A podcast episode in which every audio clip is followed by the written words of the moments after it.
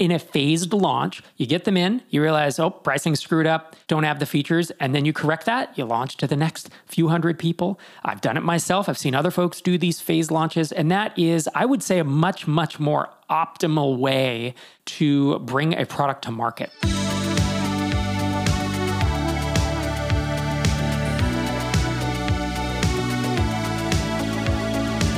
Welcome to this episode of Startups for the Rest of Us. I'm Rob Walling, and this is the podcast where we talk about building amazing bootstrapped and mostly bootstrapped companies to change our little corner of the world. We believe that you don't need venture capital to start your company. We're not anti-venture capital, but we're anti the narrative that the only way to start a tech company is to raise buckets of funding.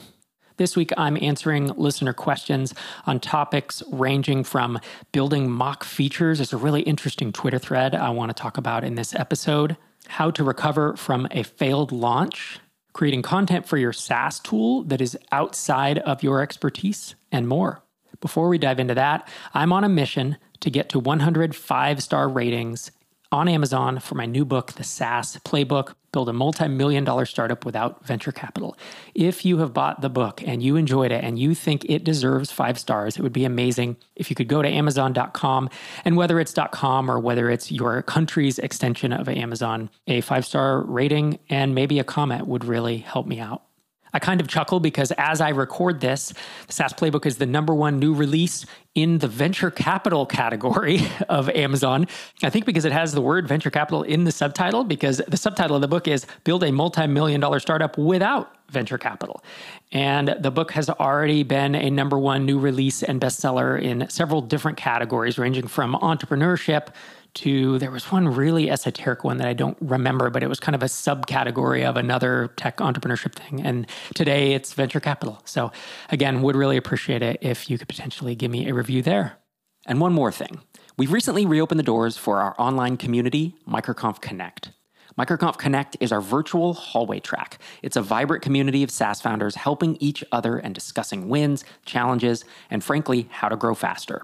A couple months ago, we paused new signups to improve the platform based on your requests.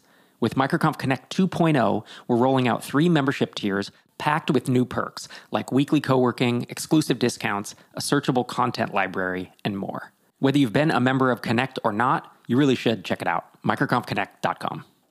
And with that, let's dive in to listener questions. My first one is not a question, but a comment from listener Tom, who is commenting on episode six hundred seventy-one, all about hard work, luck, and skill, where I talked a lot about how success is a combination of these three things, hard work, luck, and skill. Tom says, just to thank you for your podcast, keeping me going, slapping me upside the head sometimes to keep focused and persevere. And thanks for that note, Tom. I always love hearing from listeners, even if they don't have a question and they they just want to thank the show for keeping them motivated. Because that's how I think about it too. I don't think of it as Rob is keeping you motivated. It's the show. Like Startups for the Rest of Us is its own entity, its own flywheel that keeps going every week, and it delivers value back to me in terms of motivation to keep shipping. And I hope that it delivers value back to you in terms of strategies and tactics to implement to grow your startup faster, in terms of motivation and inspiration, whether it's me talking about solo topics or me interviewing someone on this show. I try to bring a variety of topics and thoughts and concepts to this show to keep it feeling new and to help you get where you're going faster. So thanks for that comment, Tom. The next topic I want to cover is from Twitter, from Ab Advani, and we will link up this thread in the show notes. But I was impacted by the genius of Ab's approach. And I, we were talking about it in the TinySeed Slack, and several people commented about how they're either doing this or would consider doing this. And I think it's a really clever hack. The tweets go like this. Mock features for B two B SaaS. It's one of the techniques I've used in the last ten years to sell six million dollars worth of software licenses. When you are selling software above one thousand dollars a month, there is a weird dynamic happening that doesn't occur with lower pricing. And Ab continues, we would build mock features that the buyer would demand before purchase, but were almost never used by the super user or end user of the product. Let me give you a very specific example. And this is me chiming in. I used to call these checklist features. So when we were growing Drip, people would say, do you have split testing? Because we need to split test everything. And eventually we built split testing and one percent of our users used it. But everyone thought they wanted it. Aspirational features or checklist features is what Ab is talking about. Ab continues, a buyer who wanted to buy the software for ten thousand dollars a month on a two-year license. So if you do the math on that, that's a quarter of a million dollars.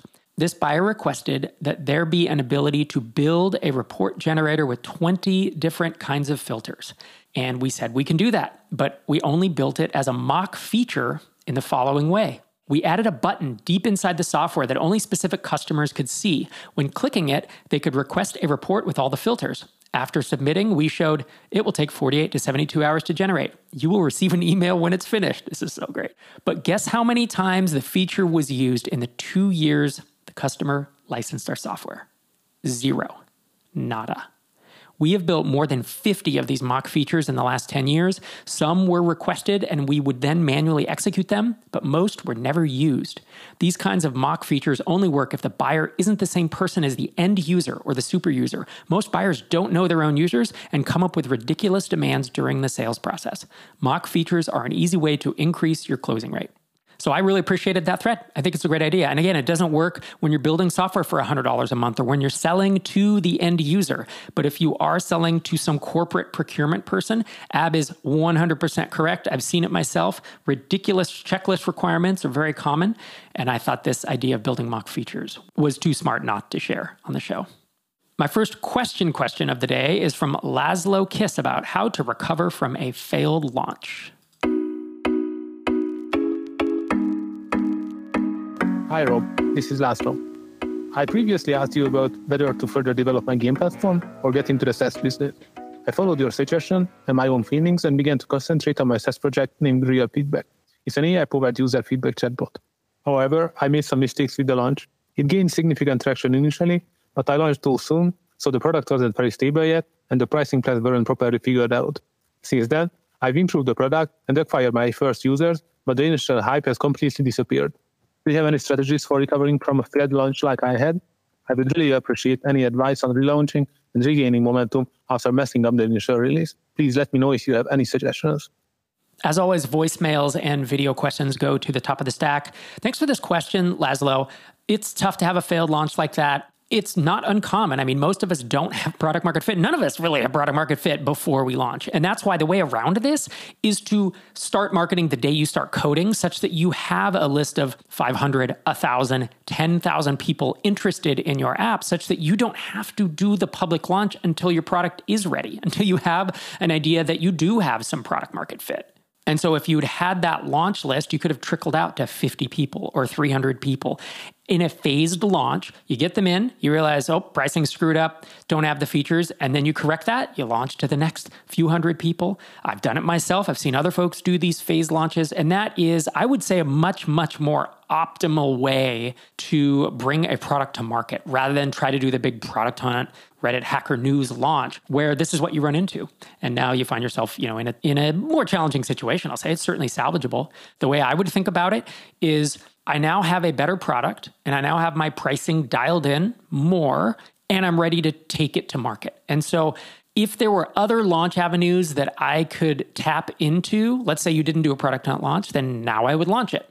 Alternatively, just market it like every other SaaS product. People think that a launch is so important. And in fact, so many of the products that we see being successful had mediocre launches at best, or maybe they didn't do some big launch. They really just started cold calling, cold emailing. They started content, S E O, integrations, partnerships, all the blocking and tackling that it takes to grow a SaaS app. So can a launch get you a few customers, a few dozen customers, a few hundred customers? Maybe, but you don't need that to build an incredible six, seven, eight-figure SaaS company. So I wouldn't take it too hard in terms of the launch failing. I would chalk it up as a learning experience. I hope that folks listening to this podcast will learn from it, and I would get to work on marketing the product.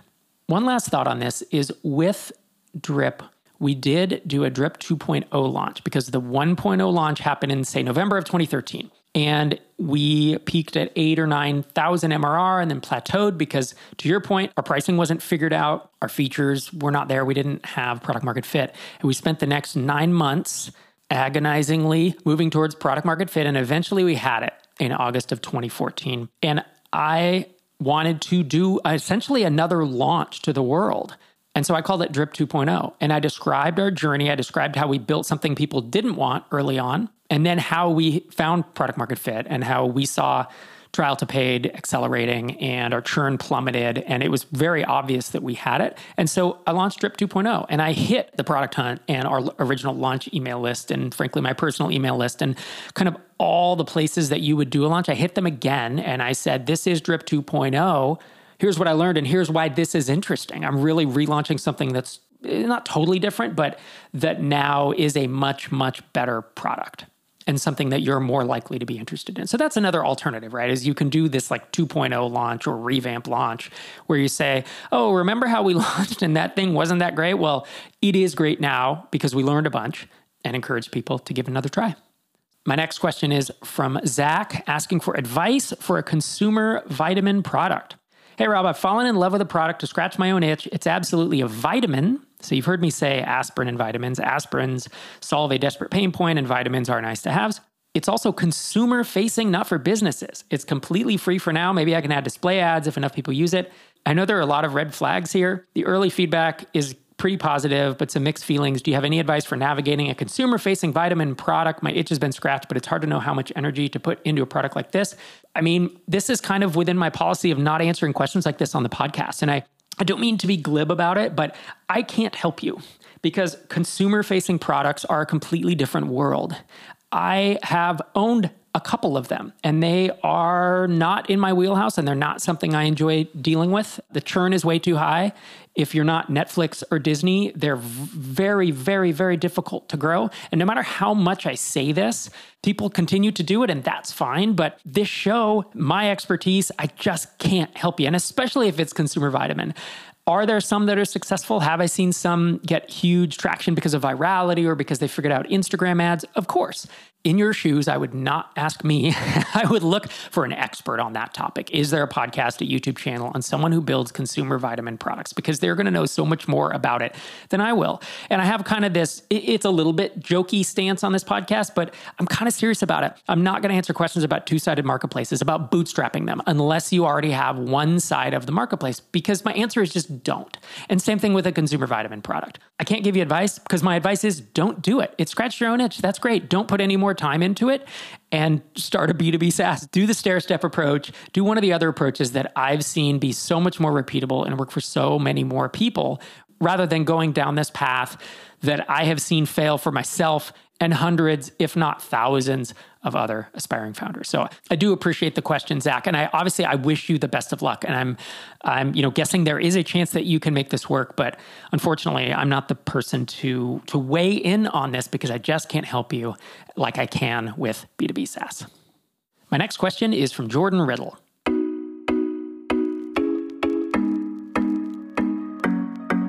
Hey, Rob, this is Jordan Riddle. I'm in Columbia, South Carolina. Just want to say thanks for everything. I've been following you for a while, and it's been really helpful. My question is about coming up with organic content for my SaaS tool. So I've created a tool that's not really in the space where I have worked before. So I'm struggling with creating content because I don't know a whole lot about the space, but I still feel like it's a useful uh, SaaS tool. So what I want to know is how you just kind of juggle creating content and where the best bang for your buck is of coming up with organic stuff. You know, if I should do it myself, if I should get a part-time job and then hire a writer to do it for me. Uh, just looking for some insight on what's the best way to go about that.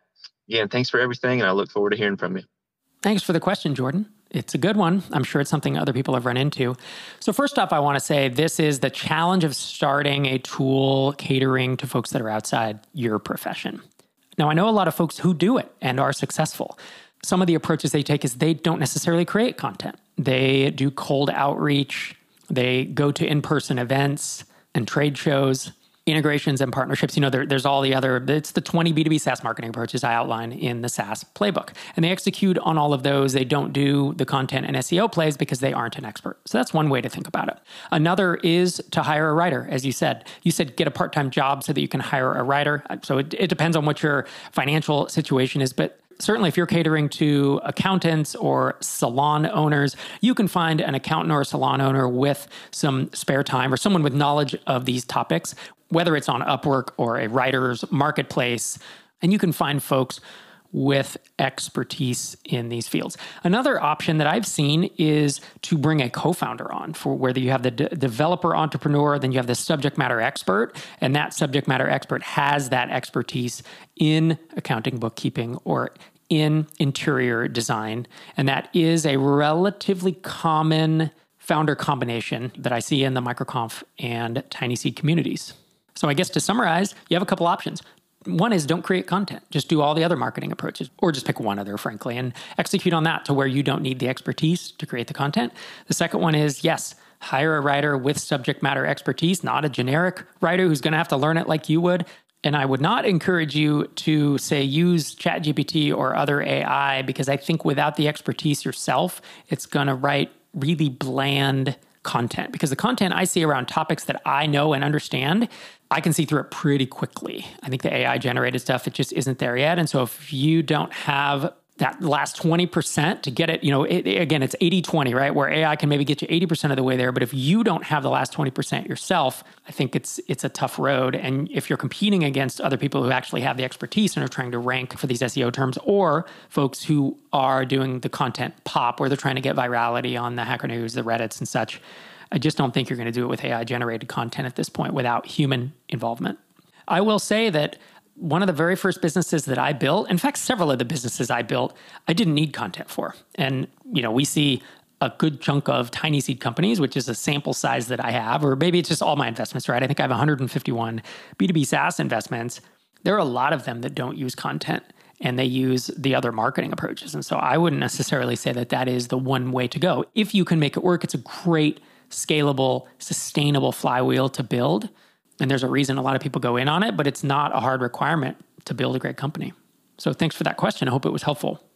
My last two questions are a little different than the ones I often answer, but I was intrigued by them. This first one's about being an employee of an early stage startup. And the last one's about consulting and contracting, which I think a lot of us think about, especially early stage founders who maybe are trying to quit the day job and get to working full time on their startup. I think hearing more about these topics can be helpful. So the, this first question is from Tyler, and he asks, I'm just joining a seed stage startup with a lot of traction. I'll be basically the third full-time hire, and I have a sense that the business is looking for an acquisition during my tenure, which is likely if they've raised funding. It's a small engineering team. It's just me. I'm excited about what an acquisition means for my equity and also for my resume, and I'm also curious about what a typical acquisition looks like for a small team of a recently acquired SaaS. As anything in business or software goes, I'm sure the answer is it depends, but I'd appreciate it if you could lend and insight on this situation. Say a small company gets acquired and has a solo engineer with equity. Does that engineer usually get hired to the acquirer? Do they ever get contractually obligated to stick around for equity to vest, that is to help with a smooth transition? Or is it usually a clean break? Are the single trigger slash double trigger clauses the only mechanism at play here? Or do businesses have some other way to determine what is required of the team? Personally, I'm excited to experience any outcome. I'm just curious how you would conceptualize your future if you were me, and assuming a desired acquisition actually happens, of course. So yeah, I think it's an interesting question. Of course, it depends. Uh, but realistically, in almost all of the acquisitions that I see, maybe, maybe it is truly all, but in ninety-nine plus percent, the acquirer wants the team. The acquirer wants a team. It's it's very unusual that they just are acquiring technology. And unless you've built some amazing novel tech, the team is one of the most valuable pieces of it. So the first question, does the engineer usually get hired to the acquirer? The answer is usually yes. Do they ever get contractually obligated to stick around for equity to vest? So that's going to depend on your equity agreement with your current employer. When I have issued equity in the past, I have made it fully vest if we were acquired, because I wanted my people to own that equity or own those options or be able to purchase the options when the acquisition came through, such that they were not compelled to stick around by agreements we had already made, but that the acquirer, if they wanted them to stick around, could make them an offer for additional stock options or additional incentives to stick around. So I have heard of founders being contractually obligated to stick around in order for equity to vest. It's often called a key person clause, where in order to get the full purchase price, you stick around for a year or two years or three years. But usually, not in all cases, usually what I've seen is that for employees or engineers, they are offered a new grant of stock options in the acquiring entity, and then that starts vesting over usually four years. And so that really is the motivation to stick around. It obviously depends on your specific agreement and how your options are vesting. And if they don't have that acceleration clause and you have options that are in the middle of vesting, let's say you're two years into your four-year, you know, I suppose the acquirer could elect to have all of the your your stock vest instantly and then issue you new, or they could just say, well, we'll roll that into the acquiring company. Could that happen? Yeah. Have I seen it happen? Not a lot. I also think the size of the acquisition is going to dramatically impact this. If you're part of a company, as you said, where you're the only engineer, it's going to be different than if there are a thousand engineers. But thanks for that question, Tyler. I hope it was helpful. Last question of the day comes from Jay Lee, asking about consulting for software engineers.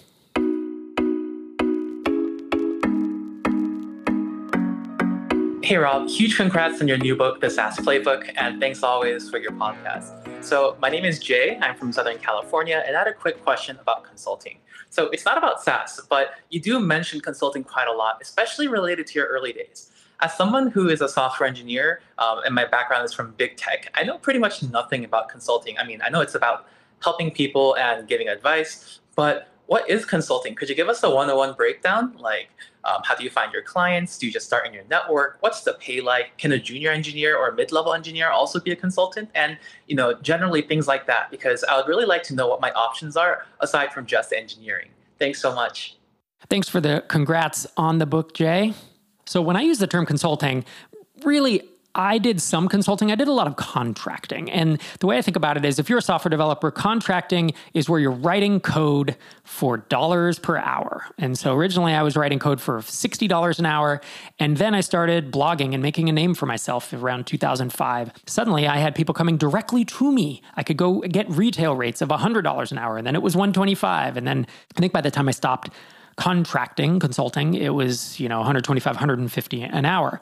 Now, if you go to an agency these days and you're going to contract for them and just write code dollars for hours, basically you could call it you're a ten ninety-nine contractor. The rates are going to vary, but you're going to get lower rates if you go through an agency versus finding clients yourself. And you're also going to get a lower rate if you go onto a marketplace like an Upwork, but Upwork can be a great source for finding new clients. So I often use consulting and contracting interchangeably. They aren't exactly the same. I think consulting is more about giving advice and not implementing, and contracting is usually about someone who is doing the work. It's a software developer who is writing code. And I did a bit of both, but certainly what paid the bills was contracting. And then, Jay, you asked about how do you find your clients? Do you start with your network? Yes and yes. Uh, what's the pay? It depends on where you live. It depends on the kind of work you're doing. You know, it's you know, honestly, if you're you can charge ten dollars an hour if you live in the Philippines, and you might charge one hundred fifty dollars, two hundred dollars an hour if you live in Los Angeles. Can a junior engineer or a mid-level engineer be a consultant? Yes, they can. I think to start off with, you want to find people who need software development or web development or whatever your expertise is, they need help with that. And this might be big companies, it might be small companies, or it might be someone who's looking on Upwork to have you do a little one-off project. One-off projects sound amazing and like you're going to have a bunch of freedom, but realistically, it's so feast or famine. Like I used to work project basis and I would make fifteen thousand dollars in one month and then I'd make zero dollars the next month. And that wasn't a great feeling. And I would be kind of stressed of like, when's my next project coming along? Versus if you can find someone who can put you to work for ten, twenty, thirty, or full time every week, honestly, you're less of a consultant contractor and you kind of become, you're not an employee per se, but it becomes more of a consistent income for you. That's what I think of as being self-employed. Like you're not actually in control of your own schedule, but you're not an employee. It's kind of being in between, you know, there's employed, there's self-employed, there is entrepreneur, and there's being an investor, right? Those are kind of the four links up the chain. And being employed, we all know what that means. Self-employed is when you're selling dollars for hours, whether you're consulting, whether you're a contractor, if you're doing it individually and you're not running uh, like a, let's say you're running a full service organization where you have thirty developers working under you and you are now just doing sales and operating the company, that's when you're an entrepreneur, when you're leveraging other people's time to generate revenue. If you're le- still leveraging your own time as a consultant or a contractor, that's when you are self-employed. And obviously being a SaaS founder, that's where I would say, oh, you're an entrepreneur there because now you're leveraging technology in order to make more money than you could make by charging dollars for hours. So the only reason I'm weighing in on this is because I did this myself and I moved from W two employment to being a freelancer slash contractor slash consultant, which I'll just say are kind they're they're different, but they're kind of all the same thing for the purpose of this conversation. And that helped me transition to having products full time because I was stair-stepping on nights and weekends while I was doing this. And then I was able to dial back my contract work from five days to four days to three days as my product scaled. And it was a, a nice balance for me where I didn't have a boss per se. I did have a client or two, but it was a good in-between for me. And that doesn't work for everyone. I hear some people say they just can't manage it all. And it's too hard to work on your own products that aren't really making much money when you can bill one hundred fifty dollars every hour for forty hours a week. It is hard to say no to that contract work because the money is quote unquote easy compared to building your software product or building, you know, building up revenue for a SaaS product. So there are trade-offs there. I'm guessing there have to be better podcasts or YouTube channels for this particular question if you really want to get into, hey, how do I transition from full-time work to being a contract or consulting developer. I don't know any off the top of my head because it's just not an interest I have these days, but I would certainly look around, whether you ask on Twitter, whether you head to, you know, Apple Podcasts or YouTube, to look for folks like, what is the Startups for the Rest of Us equivalent show for folks who are in your situation and looking to get into that self-employed contractor freelance game. So thanks for the question, Jay. It was a good one. As I said, it's a little different than I often answer on this show, but I felt like a lot of folks might be thinking about the same thing. And with that, I'll remind you that I am on a quest to get one hundred five-star Amazon reviews for the SaaS Playbook and would really appreciate if you loved the book and you feel like it's five-star worthy, heading into Amazon and giving it that five stars. Thanks for joining me this week and every week. This is Rob Walling signing off from episode six hundred seventy-nine.